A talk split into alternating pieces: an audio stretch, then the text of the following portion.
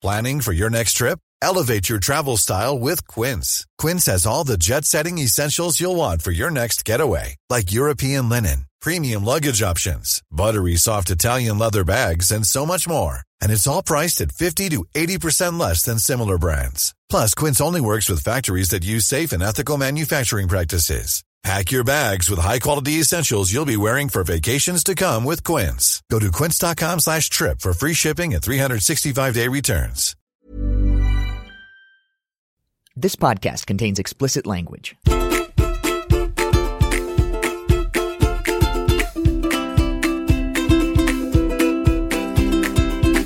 This week, the U.S. Senate stumbled forward on tax reform, with a government shutdown looming around the corner. North Korea launched a missile that could theoretically reach Washington, so we all might die.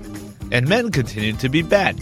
Why are bad men being thrown out of their media jobs, but not their political ones? I'm Elise Foley, I'm Arthur Delaney.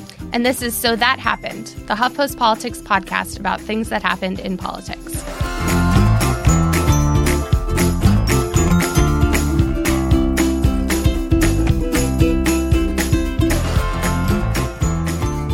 Hello, this is Arthur Delaney. I'm joined in the HuffPost podcast studio by Igor Bobic Hey, Arthur.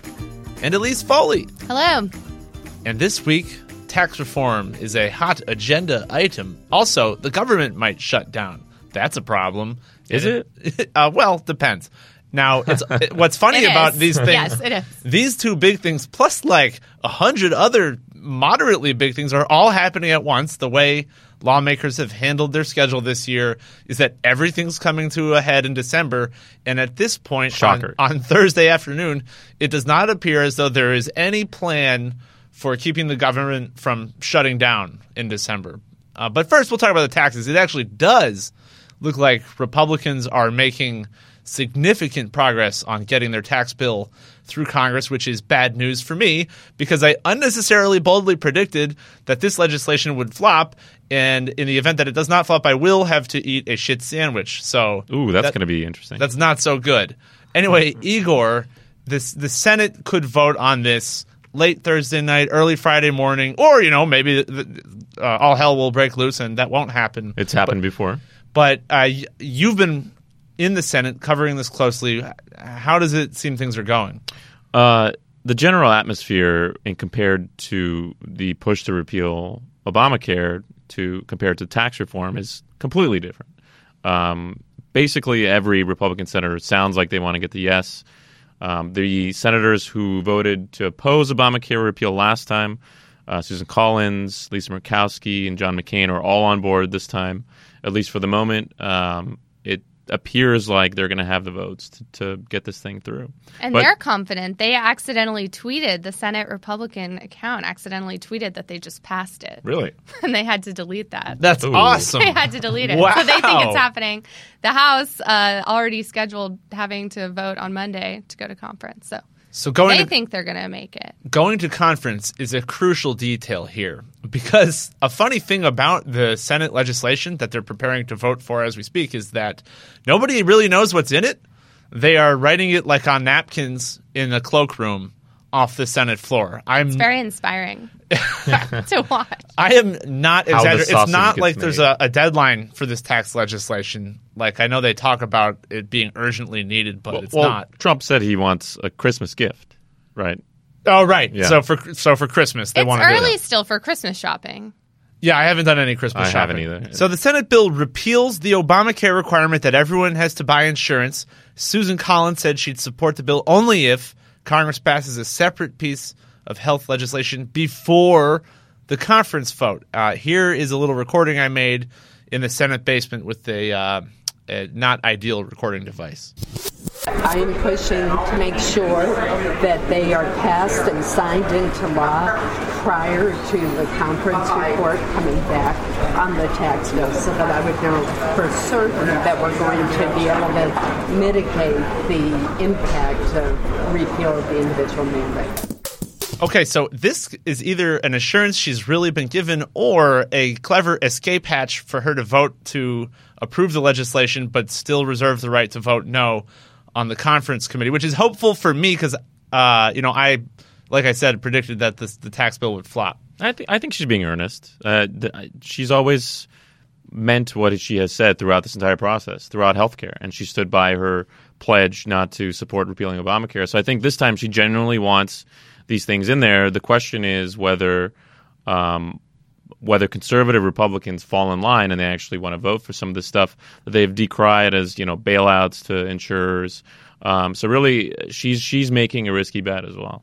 So she says she wants this offsetting uh, beneficial health legislation signed into law before she votes for a final tax package. But and this is where the shutdown drama comes to the fore because there's a whole bunch of stuff that they're going to have to pass, and presumably Collins thinks that the healthcare items could just be inserted into an, a must-pass piece of legislation that funds the government and Elise that would do something for uh, immigrants. Can you explain the DACA piece here?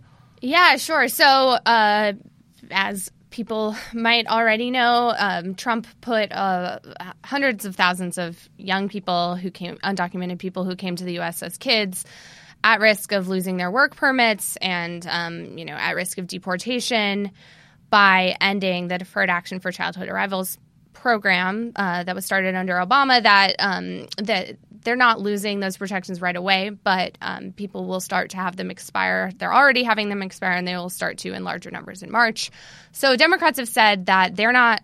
A lot of Democrats have said that they're not going to vote for something, any must pass bill by the end of the year, unless it has something to help dreamers, which Trump, you know, has sort of said that he cares about doing. Republicans have said they want to do, but then, you know, they've a lot of them shown very little urgency on that. Um, so there's this big push from Democrats who know that Republicans need their votes to get anything done here on spending to include that. But as of you know Thursday afternoon, there has not been any sort of deal made.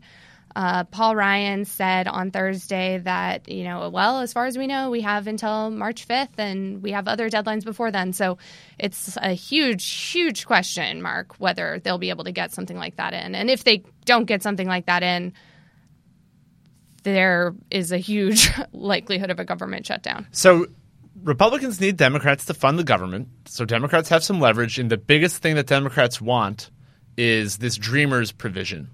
Meanwhile, Susan Collins also has, needs Democrats to, to join with Republicans to pass this health stuff for Susan Collins to support the tax bill. This is before we even get into a bunch of other things that are expiring or have expired, such as Igor, the children's health insurance program. Mm-hmm. And there could be dire consequences if they don't get that passed as well. Yeah, it. it I, one senator I talked to on the Hill today described it uh, as kind of a, a devil's soup. Like you add in one ingredient that somebody else might not like, you take out another ingredient that somebody wants in there, and uh, you know you've got moving pieces everywhere, and n- not everybody's to be satisfied, and that's the hardest part in trying to wrangle out the votes they need. But that that without the underlying, so the children's health thing expired and it's out of money, and some states are going to run out of money to take care of children, as I understand it. Yeah, they've they've got some money already that was appropriated to them uh, they've, that they've been using in order to you know keep children on health insurance, but that's going to run out at some point, and they they need money badly I think something like 18 states are projected to run out, out of money by January. Um, so this is going to get, I, I, it's got to get done this month, next month, December. So the tax bill, which is their top priority, is happening in the midst of this devil's soup with, with just like a hundred other problems all coming to a head at the same time. I think that's a, a good environment for bold predictions. I, I predict that the government won't shut down. Uh, the first funding deadline is December 8th. So that's the soonest it could happen. And they're supposedly saying, well, we'll have a short extension of funding until December 22nd. Uh, Trump said earlier this year that, you know, maybe we need a shutdown. The president, so. he said that the this problem week. is that it, I don't know that that means that he would not sign something if it came to his desk. And I think that there is an understanding with congressional leaders that they do not really want a government shutdown. So I think that they understand it better, the issue, better than Trump does. At the same time, um, there's a lot of people who've kind of painted them, who've painted themselves into corners here and it'll be hard for them to back off of the things that they've said that they're going to fight for. I, I don't know. I think I'm not going to make a bold prediction. I refuse. Oh man, I think it depends on how much faith you have in the backbone of Democrats, which not a lot of people do, because the Republicans have already proven once that they have the the backbone to to go through with it, Yeah. to go through the shutdown. But Democrats, I, I have less faith in them. you think? Well, and I, I do want to add that for all of the stories and the talk that Democrats are, you know, going to refuse to vote for anything without a Dreamer protection in it, uh, not that many of them have actually said that they would definitely, definitely oppose anything without it. They've said that they want, you know, they want it, it should be in there, et cetera, et cetera. But there's you know these little nuanced differences between saying we demand it be in there and actually saying I will vote for um, against anything that doesn't have it. So you know there's some wiggle room. Well, there. they've been pretty tight-lipped in general, is my Yeah. impression. That it's uh, it's mainly Republicans talking about what has to get done. So they were supposed to make progress on this this week with a meeting between Donald Trump and congressional Republicans and Democrats at the White House.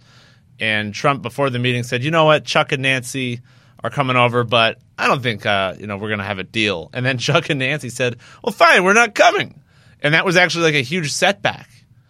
And this was Wednesday on Days of Our Lives. Yeah, it's ridiculous. so well, they said.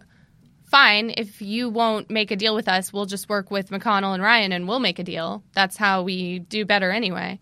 And then McConnell and Ryan said, no, we're going to the White House.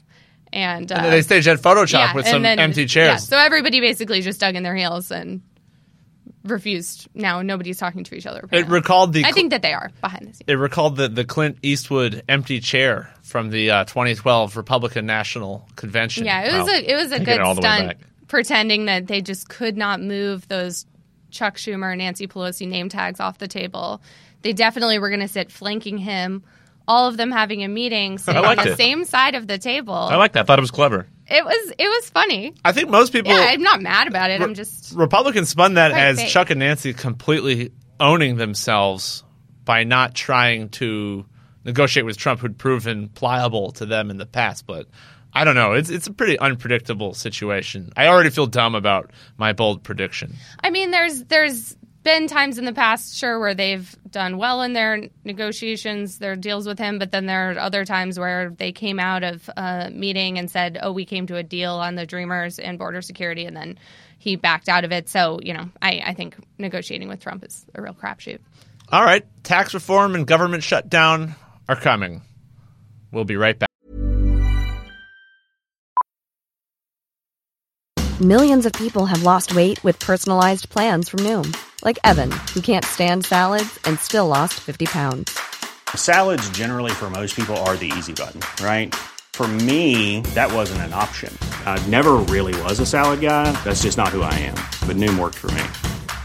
Get your personalized plan today at Noom.com. Real Noom user compensated to provide their story. In four weeks, the typical Noom user can expect to lose one to two pounds per week. Individual results may vary. It's that time of the year. Your vacation is coming up. You can already hear the beach waves, feel the warm breeze, relax, and think about work. You really, really want it all to work out while you're away. Monday.com gives you and the team that peace of mind. When all work is on one platform and everyone's in sync, things just flow wherever you are. Tap the banner to go to Monday.com.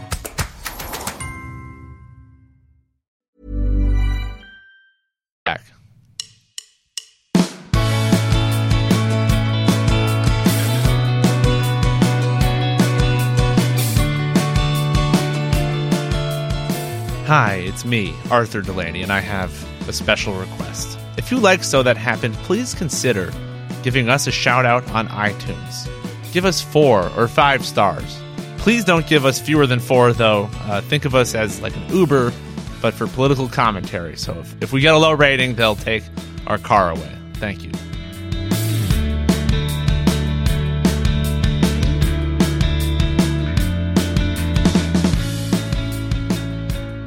And we're back. This is Arthur Delaney. I'm joined in studio by two foreign policy experts. One of them is HuffPost's own Jessica Schulberg. Hello. And the other is a very special guest, Mike Fuchs, a foreign policy expert and senior fellow at the Center for American Progress. Hello. Hi.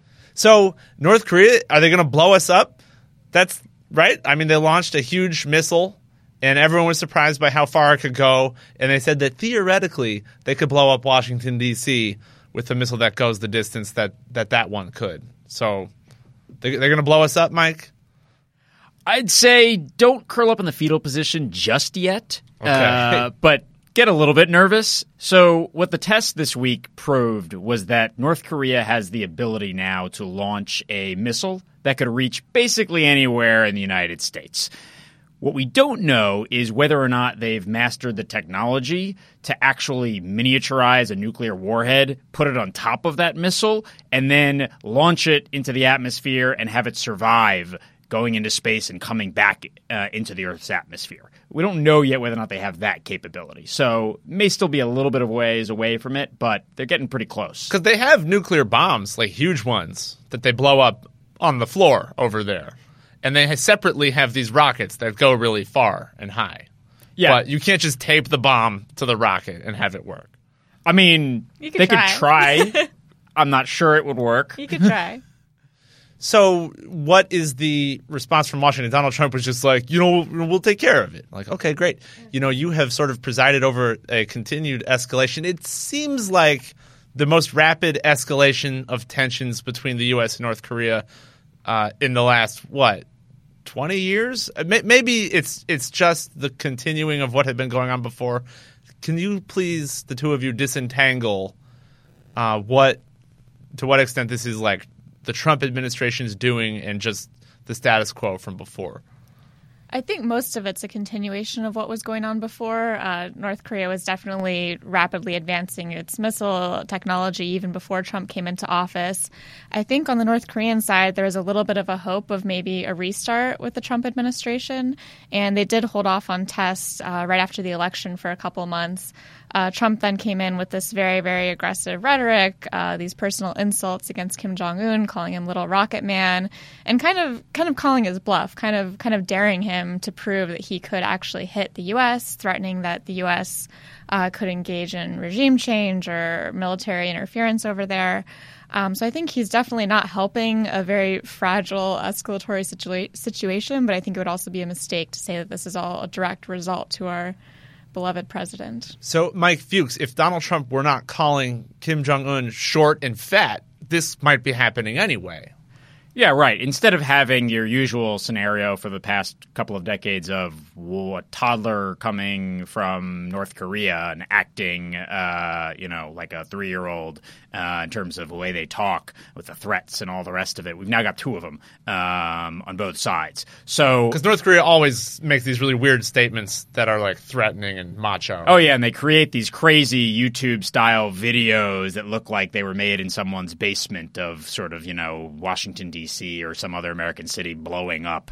Um, but uh, again, this is sort of you know par for the course for North Korea. What they've never experienced before is a counterpart that did something similar, uh, and I think they found that in Donald Trump. Uh, so if we didn't have President Trump, it's hard to know exactly what would be going on today. I think some people believe that Kim Jong Un would be also racing towards the capability to reach the United States with a nuclear warhead. Um, this is something North Koreans have been wanting for many years. Uh, but I think I completely agree that President Trump's rhetoric, his taunts, his insults uh, have escalated tensions. And frankly, I think it's made it more difficult to engage in the diplomacy that's necessary. Well, speaking of that, this is happening simultaneously with other uh, foreign policy developments. Namely, there's like turmoil at the U.S. Department of State. On Thursday, we heard that Trump was possibly going to ditch Secretary of State Rex Tillerson in, in favor of the current CIA director, uh, Mike Pompeo. It- that can't help. I mean, I know there's not a lot of people who who talk to counterparts in North Korea specifically, but Mike it- Pompeo is definitely not one of them. right. So, so how does that State Department stuff affect uh, how we handle North Korea? Well, it's not even just the State Department. If Pompeo left the CIA, it's been reported that perhaps Tom Cotton, who's a very uh, hawkish Republican senator from Arkansas, could be in line to replace him at the CIA. Um, I have a hard time believing that that could clear a Senate confirmation. Um, but if that were to be the case, you'd have these two very ideologically driven men, uh, Mike Pompeo and Tom Cotton, at the head of our intelligence bureau and our diplomatic headquarters. Um, and those two men don't inspire a ton of confidence that we would be able to engage in this sort of delicate back channel uh, beginning of diplomatic engagement with North Koreans, which at this point is kind of our only hope. I mean, everybody freaks out every time there's another um, launch out of North Korea and says, oh my God, now they can hit the U.S. The reality is that they've been steadily advancing in their capabilities for years now. They probably aren't going to stop until they get the exact capability they want. And then they can come to us and say, hey, we can blow up D.C., want to talk.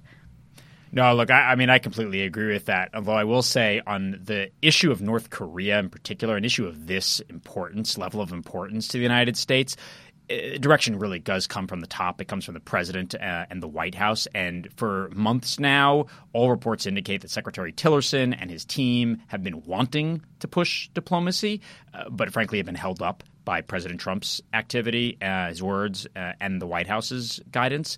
And so, again, a change at the State Department or at the CIA uh, may not actually affect that at the end of the day. That's right. I recall specifically Donald Trump saying, hey, Kim Jong un, don't bother talking to Rex Tillerson. It's a waste of time. And then Rex Tillerson says, yes, we're pursuing all possible methods of diplomacy. And Trump tweets the next day, no, diplomacy is a waste of time. Right. So around that time, it came out that Tillerson had called Trump a moron. And that was like a big news cycle for. But Jessica, you have reported how we do have a sort of informal diplomatic relationship with like um, a couple people from North Korea and they meet in an office above a Hallmark store in New York City. So that w- that's just going to keep. That's the main thing that's going on, right? Right. I mean, these days, I think so. Those are um, North Korean ambassadors who are based out of the North Korean UN mission in New York, um, and there's a couple people there who sort of have the U.S. portfolio. Their job is specifically to report back on what the Americans are thinking, what what what the response from Washington has been, and also to be available to meet with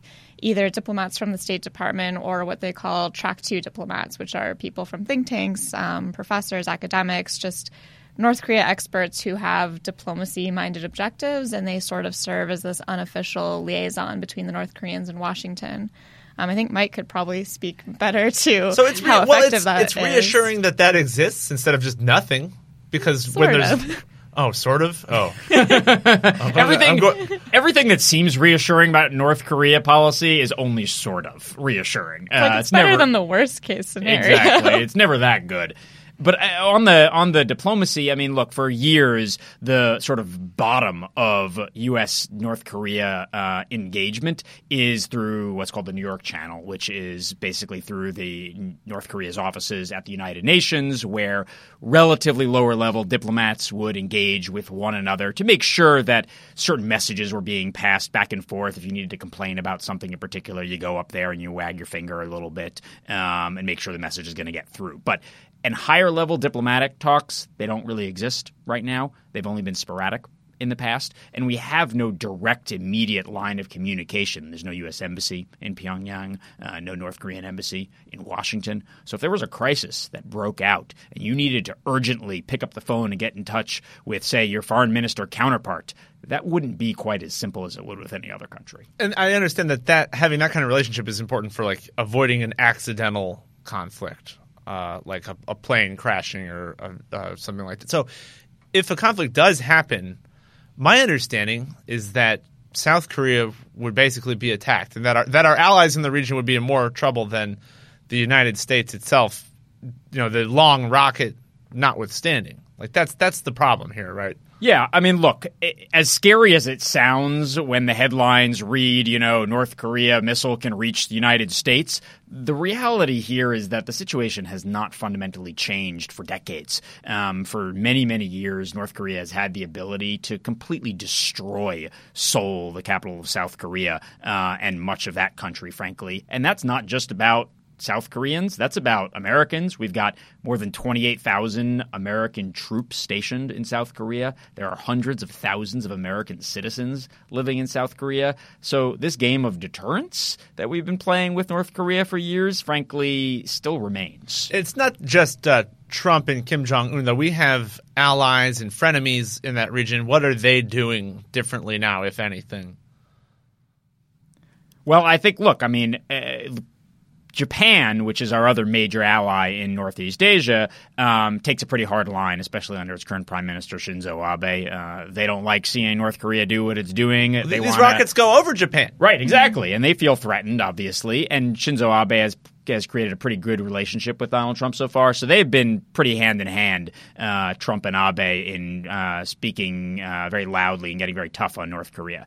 Uh, on the other hand, you got China. And China has always been stuck between a rock and a hard place on North Korea. On the one hand, they don't like North Korea. North Korea is kind of a pain in the behind for them, you know, constantly launching off rockets, creating pain for them in the international community. Uh, everyone wants China to solve the problem, so they don't like that. At the same time, they don't want the United States, which has troops just over the border in South Korea, to uh, successfully help unify Korea, which might mean a, there was a U.S. ally with American troops right up against the Chinese border. Uh, they don't want that to happen either, and they don't want the chaos of regime change and instability in North Korea. So they always find themselves trying to do a little more, but not quite so much as they would destroy the regime. So China is muddling through, but President Trump is constantly tweeting at Xi Jinping like, "Do something." You know, why don't you do something? Right? That's how I read Trump's tweets. As like, "Come on, man!"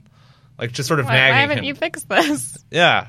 And depending on the day, I mean, Trump's interpretation of whether or not China's done enough, even that changes. You know, sometimes you say, "Oh, look at all these things that China's cut off to North Korea. They're they're really taking it seriously. They listen to me. I'm strong. I'm powerful. Everything's great."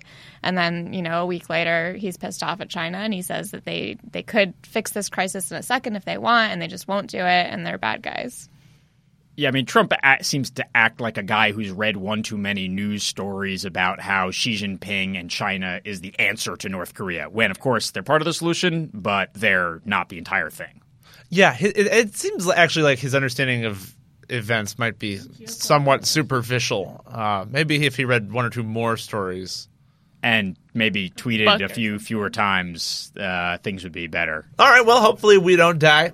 Uh, Mike Fuchs from Center for American Progress, thank you so much for coming in. Jessica Schulberg, thanks to you as well. We'll be right back.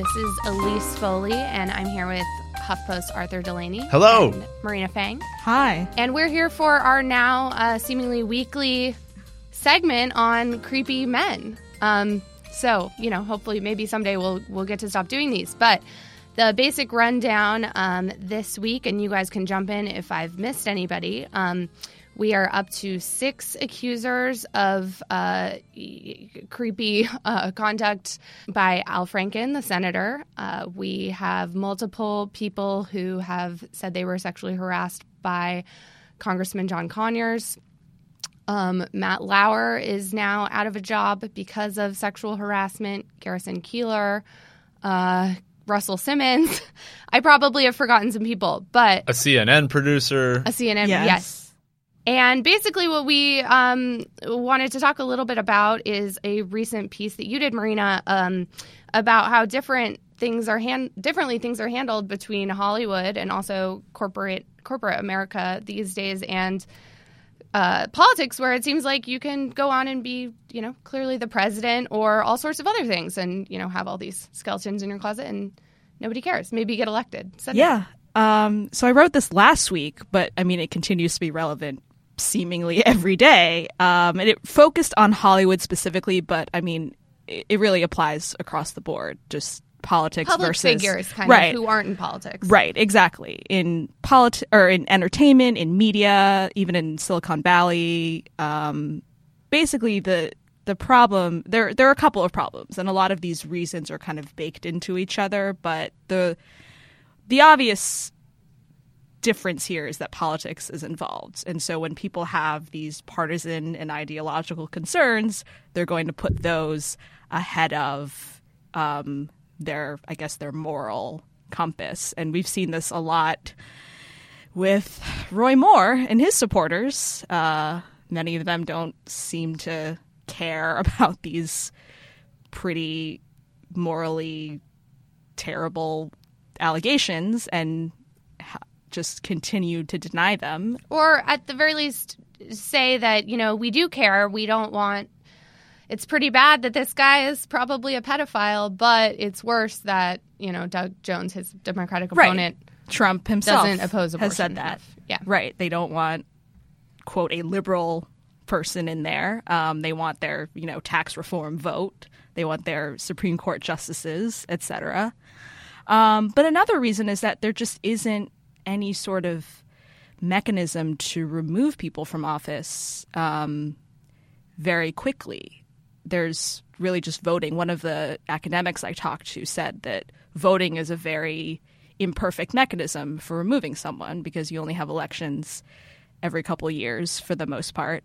Um, and then in Congress, you have this very elaborate Byzantine process of reporting sexual misconduct incidents that often doesn't really go anywhere. Um, you have ethics investigations, but that again that takes a long time. Conyers is currently undergoing an ethics investigation, um, as is Al Franken, but these can take months, perhaps even years. Um, whereas in corporate America, in you know, in entertainment, in media, a lot of these businesses realize, okay, this is a moral and economic liability to have a uh, sexual predator or alleged sexual predator in uh, in our company or as the host of our show or as the star of our movie. So we're going to decide to remove him. Th- this is maybe a crass moment to make the point, but it, it partly reflects the fact that with at will employment, which is the the typical arrangement in the United States, you can just fire someone on the spot at any time. Right. Like we Yeah. have weak worker protections, so the private sector, if they have a creep on their hands, they'll like see a creep. Yeah, they managed that. Uh, the Matt Lauer uh, news. They said that uh, the somebody came to them, the executives, I believe, on Monday night, and by Wednesday morning he was out of there. So, yeah, they they can respond really quickly. Um, at this point, now we have Nancy Pelosi, Paul Ryan, um, calling for Conyers to step down.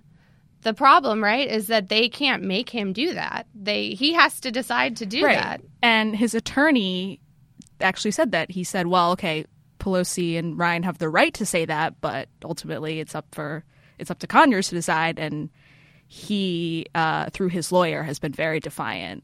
Um, continues to deny all of these allegations and says that he won't step down.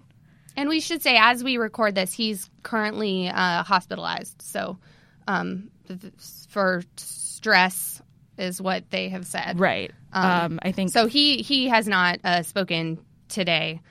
Uh, sorry, Thursday. Uh, but his his attorney did speak, you know, on his behalf and was very um, stubborn about, you know, no, Pelosi can say what she wants, but right, he gets There- to decide. Another congressman made an interesting point, defended him. It's the flip side of the uh, accountability question when you're elected. Right. It's- You're talking about Clyburn. Right. Right. There's no mechanism for immediately throwing them out, and there's also this rhetorical uh, point that Clyburn made in yeah, this clip exactly. we've got here. It's it's the exact point of this of this piece I wrote. Pretty much, it kind of encapsulates all these problems. All right, let's listen to the clip. Other men in other industries have faced similar accusations and gotten out of the way, resigned, stepped down far faster than he has. Right? I know you would have to give me some examples. Uh, Harvey Weinstein, Charlie Rose, Matt Lauer. I don't think they. Who elected that? Right. I don't think they stepped down. So it's different because he's elected. Okay, so that was that was Clyburn. Um, he later though did say that he thought Conyers should step down, which I, I think kind of also shows that uh, there is a push on these other elected officials to condemn their colleagues, which is something that you know maybe is is somewhat new to the current moment that we're in. So Right. that's that's notable. Uh, I think Yeah. that they, uh, you know, a lot of people have come out pretty quickly against their colleagues. However, their colleagues have not uh, actually stepped down. So it's kind of an interesting thing. Pelosi got a lot of flack for um, to some extent defending or praising Conyers. Yeah, and, then initially ended up backing away from right. that. Initially, also didn't believe the women. She said, "Oh, like they're anonymous. I don't know who they are." But then she later backtracked and said, "I've spoken to one of the accusers, one of the named accusers, Melanie Sloan, who is um, an attorney who used to work for Conyers." On the House Judiciary Committee, so, so Pelosi said, "Oh, I spoke to her, and now I believe her." Had, had there been any widely known reason to be skeptical of the Conyers accusers? But at the time that Pelosi said, you know, I, I don't know. So she said this on Sunday. This was after Melanie Sloan had come forward. So I guess she just maybe she didn't know. But um, I think to your point, Elise, like part of the other thing that's changed is that I think people are more. Um, they're willing to believe the accusers more than they were maybe yeah, and, prior and what I'm curious to see is whether uh, it, because another thing that happened this week is that the House voted to require sexual harassment training, and that's going to be every session and include members and also staff, and that's that's great. But uh, Politico reported that Conyers' office already had sexual harassment training, so th- you can put people through training, and people you know should go through training, et cetera. But the biggest problem we have um, is these people who are in power and think that they can just because they have power they can do whatever they want and they can sexually harass people. I think that you know possibly the way that we can prevent this from happening is having a climate where women feel or anyone who's harassed feels comfortable coming forward and reporting it and naming you know Right. naming these people. And so I think that that could be a way that things could change. Pot- potentially is that you know you see more people more as more women come out and are believed and the men suffer some sort of consequences then uh, maybe there will be fewer creepy men. I don't I don't know. That's my my hope. Yeah. That and also just having a better process for removing people. Like I said, in in these situations where it's not involved politicians, uh, you know, the board of a company can can unilaterally make this decision. Um, and they also they also have their consumers in mind or their viewers or their audiences. They don't Yeah, they don't want to do something that looks bad on them. Right. They didn't want Matt Lauer going out there on Wednesday morning, the same day that you know this was going to get reported in Variety and New York Times. Were both looking into Matt Lauer, had been researching Matt Lauer stories for a while. They don't want him out there in the Today Show and every all the viewers being like, "Uh, excuse me, what Right. what is that creep doing up there? I just read about him having some, you know." Button that locks his door at his desk. Uh, Oh my god, that was Yeah. creepy. Now, Who well, does apparently, that? apparently, a lot of people yeah, have appar- that as a security measure, maybe which not I a don't. Good, not a good example. I don't understand why Allegedly that. gave a coworker a sex toy. Uh, that's another thing. And exposed himself. yeah, there many many creepy things by him.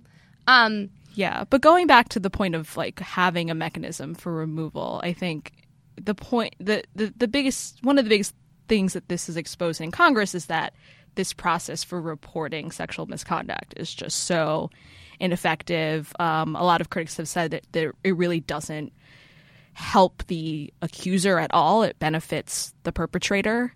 Um, so that's shocking a, that Congress yeah. would put something in place Right. that benefits themselves. Right.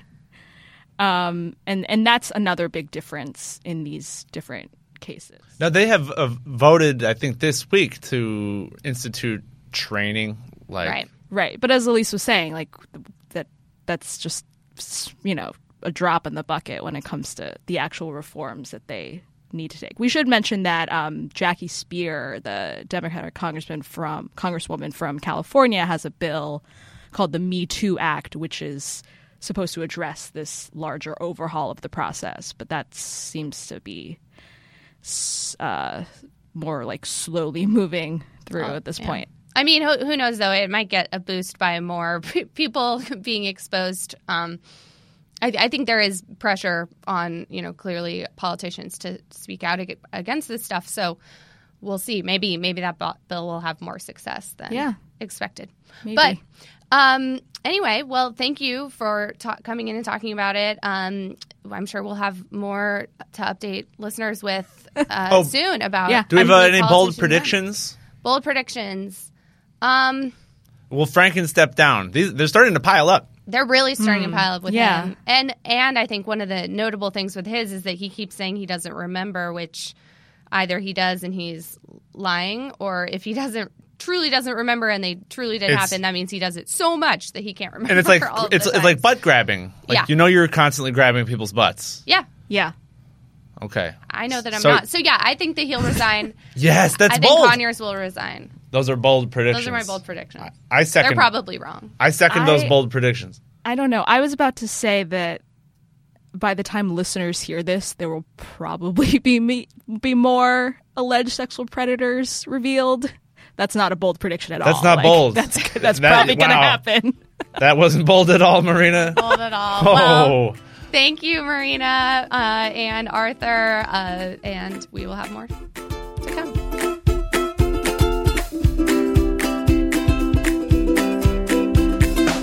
So that's what happened this week. This podcast was produced, edited, and engineered by Zach Young. Our executive producer is Nick Offenberg. I'm Arthur Delaney, and this week we were joined by HuffPost reporters Elise Foley, Igor Bobic, Jessica Schulberg, and Marina Fang, as well as Mike Fuchs, senior fellow at the Center for American Progress. So That Happened is available on Apple Podcasts. Check out the whole family of podcasts in the iTunes Store. And while you're there, subscribe and tell your friends. If there's something you'd like to hear us talk about, send an email to so that happened at huffpost.com. Thanks to all of you for listening.